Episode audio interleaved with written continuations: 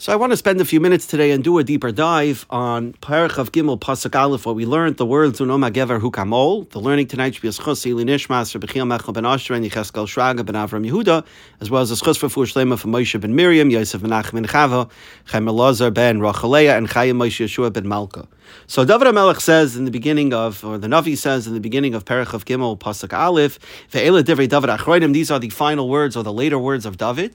The Um David ben Yishai, the words of David the son of Yishai, and Um Agever Hukam Ol, the words of the man who Hukam Ol, Rashi says, Hukam Lamaila, that God raised him up from being a lowly shepherd to being on top of Klal Yisrael as the Melech. Just to finish the Pasuk, Mashiach Elikei Yaakov, the uh, anointed one of the God of Yaakov, and Imzmir Yisrael, in the words of the one who composed songs for Klal Yisrael. So there are two pshatim that are brought by Chazal and what Hukam Ol means, um, and um, both of them um, tell us a little bit about the legacy, the legacy of David HaMelech, and how it even applies to us nowadays.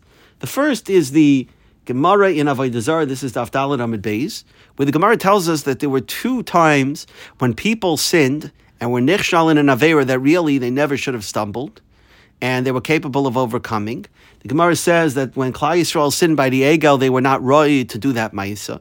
And similarly, when David sinned by the Maisa of Bathsheba, he also was not roy for that Maisa. We talked about this once before. So Elamai, why did they sin? And the Gemara there brings a raya that David says in Tehillim, Libi Chol Bakirbi, that he had conquered his Yetzirah. And if so, how could he have stumbled? So the Gemara says that Hashem caused both of these to happen so that they would serve as examples for future generations, whether you're at Tzibur, or you're a yachid, an individual, that you can look back at these role models and you can say, well, if they could do tshuva, then I also could do tshuva. And that was the only reason why the Klal Yisrael stumbled by the Egel and why David stumbled by Bathsheba. That David should be a role model to future individuals who think that they're not capable of doing tshuva. The Avera was too was ter- was too terrible. They look at David. If David could do tshuva, you could as well. And that is hinted at in the pasuk because the pasuk here says, "Uma gever hukam ol."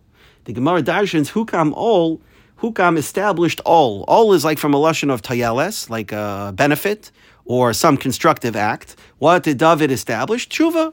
David showed that an individual is capable of doing tshuva. That's Hukam Ol. And uh, the way the Yitzhara works is that when a person does an Avera, especially when he does it multiple times and it becomes addicted and entrenched in the Avera, there's feelings of hopelessness, there's feelings of doubt that creep into a person's mind. How could I continue to do Avodas Hashem? I'm the same body, I'm the same goof that sins against the Kadosh Baruch Hu. And so you end up giving up whatever Kedusha you do participate in, and that's really from the Yitzhara. So the Be'er Moshe says that what David showed Klal Yisrael is that tshuva is not only capable, but David showed us how do you do tshuva. You do tshuva by coming to hakara of who Hashem is, and you come to that hakara by singing shiras v'sishpachos, right? By engaging in tehillim, and in that way, a person comes to hakara of Hakadosh Baruch Hu. And when a person has that recognition of who Hakadosh Baruch Hu is, so then you can then engage in vidoy and charata, and you're capable then of doing a tshuva. And Rabbeinu Yonah says in Shaarei Tshuva that this is the ideal uh, um, kavana that a person should have when he does tshuva. How could a person sin against the kaddish Baruch Hu if a kaddish Baruch Hu is so great? You could have this kavana when you say tachanun and you say right after you say ta'avnu tinu titanu, you say sanu mimitzvaysecha mishpatecha toivim v'loy shavalanu. That you sinned and it was it didn't help you. It was no purpose.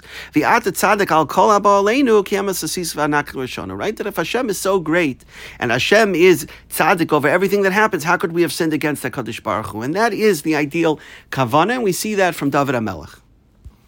Mishpatzai Zav adds that is additional level of preparation that you see from David HaMelech. How does a person come to that hakara? We're talking now about reaching a level of recognizing that how could I have sinned against the Kadosh Baruch Hu? The Mishpatzai Zav says, just think about it for a minute. You see from David HaMelech that Hashem is Yad is always open to a to to to a Balshuva, and all a yid has to do is be machnia, humble himself in front of Hakadosh Baruch Hu, and Hakadosh Baruch Hu happily accepts him as a as a as a, and accepts his tshuva. So a person should just think about that. Think about that.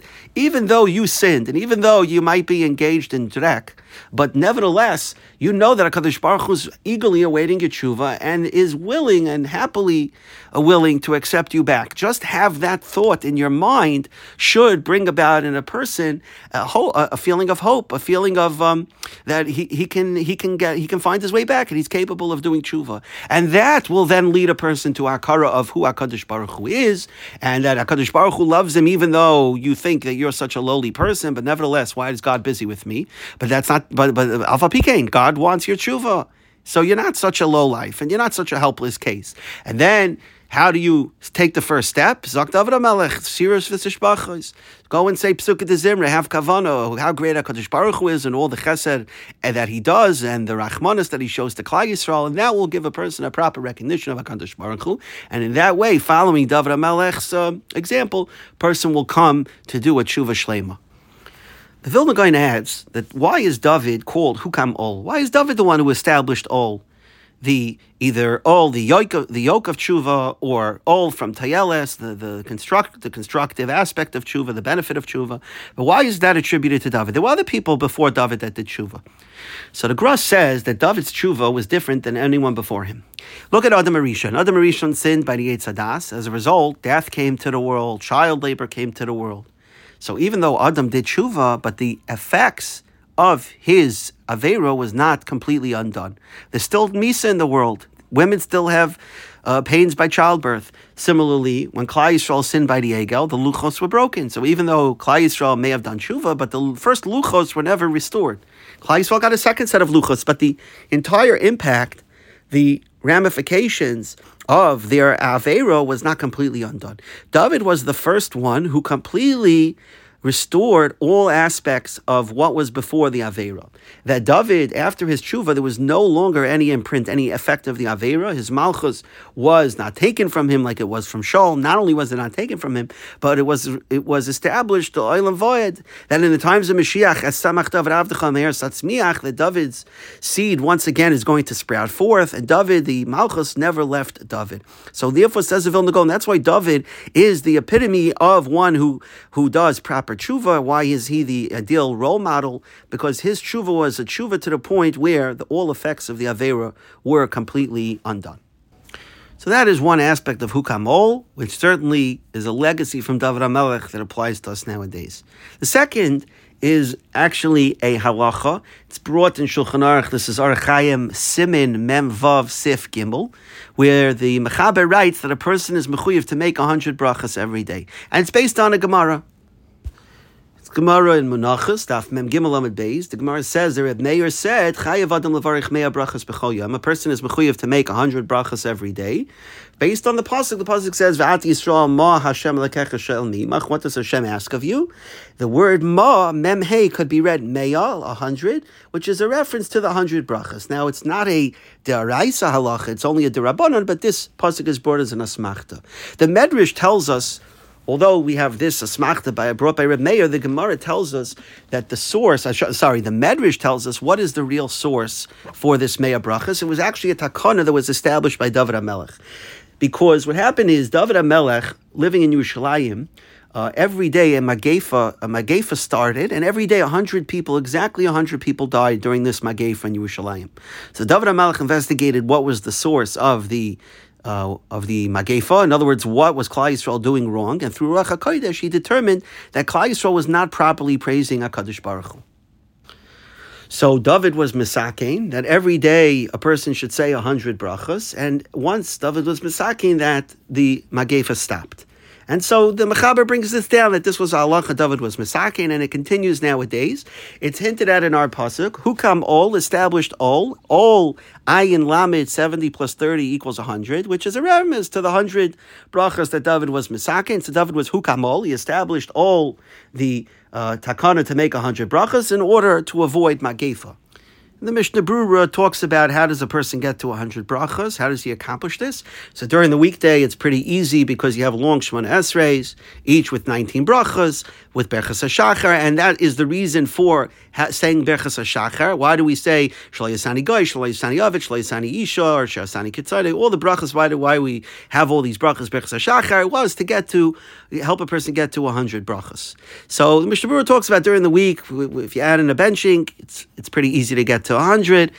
Uh, you have a little issue on Shabbos because even though you have Musaf, but Shemona Esrei is shorter, so he talks about uh, you have m- multiple benchings on, on Shabbos day, and the, the real issue is usually Yom Kippur because or or a fast day in general because you're not eating. Or certainly Yom Kippur, you don't have the long Shemona Esreis of the weekday. So he talks about how to get it. You make berchas besamim, some other berchas nanin, but essentially um, and that you can look at the Mishnah Brura to, to see how you get to 100. But the idea is, again, for a person to make 100 brachas every day. That was David's takana.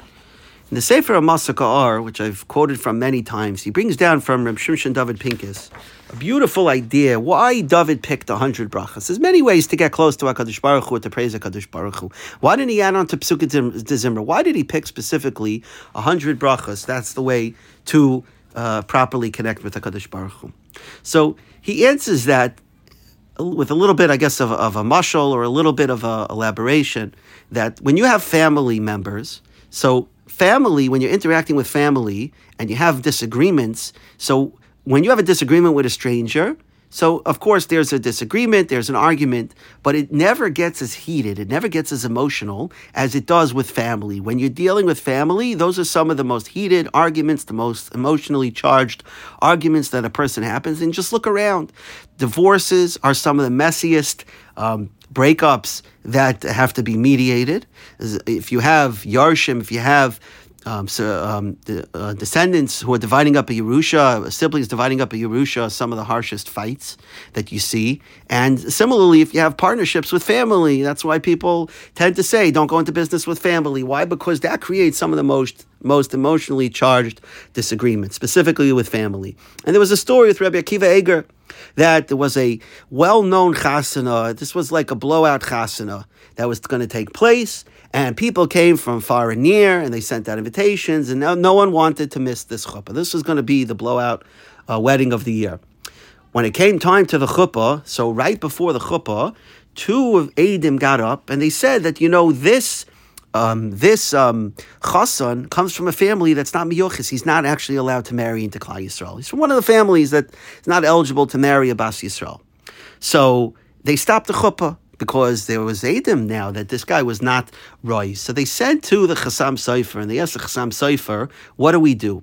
Uh, do we do we do we accept the um, the Adim? Do we not accept the Adim? You know, the wedding's on hold, but uh, at the end of the day, uh, do we, what do we do about this this this um, this question? Chassam Sofer was well known. He was the Rebbe Kiva Eger's son-in-law. Uh, Chassam Sofer's second wife was Rebbe Kiva Eger's daughter. So they asked the Chassam Sofer. The Chassam Sofer said, "I want you to go and check." Into the lineage of these Adim themselves and find out if they are somehow related to the Chassan. And they checked and they found out that they were related. For that reason, the Adus was puzzled. They threw out the Adus and the wedding was allowed to go forward. So Rabbi Kiva Eger himself was Nispal. Wow, look at my son-in-law. He mamish has Ruach HaKodesh if he's able to determine that these Adim should be thrown out. So they asked the Chassam Sofer, how did you know to think that the Adim might be related to the Chassan? So he answered it simple. This Chasana was well known and was being discussed for months and months. These Adam had every opportunity to come forward months ago, before everyone gathered for the chuppah, before everyone made travel plans and exerted themselves, and all the money was spent and the caterers were hired. They had months and months to come forward, but they didn't. They waited exactly for the chuppah because they wanted to make a rash. They wanted to embarrass the guy. They wanted to harm the guy. They wanted to inconvenience everyone. Everyone should be angry at the chassan. Why did they wait to the moment of the chuppah? It has to be, it's rishus. And says the Chazam for such rishus only happens from relatives because you need a certain level of emotion and a certain level of of of um, connection with the person to be able to act with such achzarias to do that. And so says Chasam Sofer, it just it was it was mistama to me. It just logical to me that obviously they had to be related. There was no ruach hakodesh on my part. So the Masaka Arb says, so you see from there that when you're close to somebody, the closer you are, the harsher the fighting is. And obviously, the closest people are a husband and wife who live together, who spend their lives together. When they are arguing with each other, it's some of the harshest fighting that you'll see. So he says, what is the relationship between Klal Yisrael and HaKadosh Baruch Hu? The relationship is a relationship of husband and wife. And that's why when we get punished by HaKadosh Baruch Hu with some of the harshest punishments. We went through Tachvetat, we went through the Shaya. These are, how could we, who are quote unquote the spouse of HaKadosh Baruch Hu, go through such terrible tsaras, uh, tsaras that are incomparable to, to some that the Goyim go through? Goyim don't go through things like the Shaya. So he says, because that's when there's a relationship between a husband and wife, it's very harsh. So David understood that what's the start of an argument? How does an argument start? So if you look at a husband and a wife, when there's a disagreement, you know how it starts? They don't they, they ignore each other. There's passive aggressiveness. You don't deal with it. You just you don't say good morning. You don't say thank you. It starts with little things and eventually it builds up until somebody pops and somebody says the wrong thing and then it becomes a whole disagreement. But it starts with a simple not saying thank you. So so he says, what was David misaking? David was misaking, I'm going to cut off the missing thank yous and the missing good mornings right at the start. When a person wakes up in the morning, what's the first thing you're going to say? You're going to make 15 brachas, 20 brachas right away to HaKadosh Baruch Hu and Berachas HaShachar. Why? Because immediately you're coming out and saying, Good morning, HaKadosh Baruch Hu. Thank you, HaKadosh Baruch Hu. We're not going to let that quote unquote disagreement between spouses even get off the ground. Person later in the day wants to eat an apple, wants to eat lunch. You're making a bracha. You're saying thank you to HaKadosh Baruch Hu.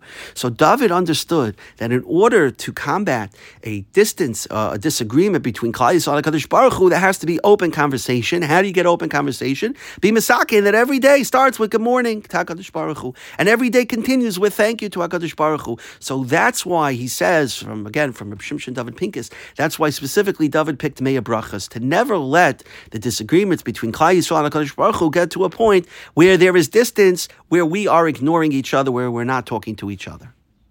Just to end off with a beautiful shot from the Chiddushei HaRim of Parshas Pekudei. He says, if you look, what was the base of the Mishkan? What the krushim that made up the beams? What were they? Stuck into. They were stuck into Adonim. So there were 100 Adonim in the floor. The Adonim basically were the foundations of the Mishkan. They held up the Mishkan, and the Krushim were inserted into the Adonim. So he says, just like there were a 100 Adonim, so, and that's the foundation of the Mishkan, so too the Klal Yisrael makes a hundred brachas, and that's the foundation of Klal Yisrael's kedusha. What differentiates us from every other nation is the hundred brachas that we have. That is the foundation of Klal Yisrael. What do we accomplish with a bracha? That we are testifying that Hashem Elikenu Melech Oilam, that God rules over the world. What's the Hebrew word for master? Adoin, master, right? We say Baruch Ato Hashem. So the word Adonim even relates to what we say in a bracha. We say Shem Adnus. We're testifying that Hashem is the master. So says the Chiddushei Arim, beautiful. The hundred brachas that we make every day is the spiritual, is the Mishkan inside each and every Yid. And that's why specifically we say a bracha, we say Baruch Ato Hashem Adnus, to show just like the Adonim in the Mishkan held up the Mishkan, so too the hundred brachas that we make hold up Klal Yisrael and Klal Yisrael's kedusha.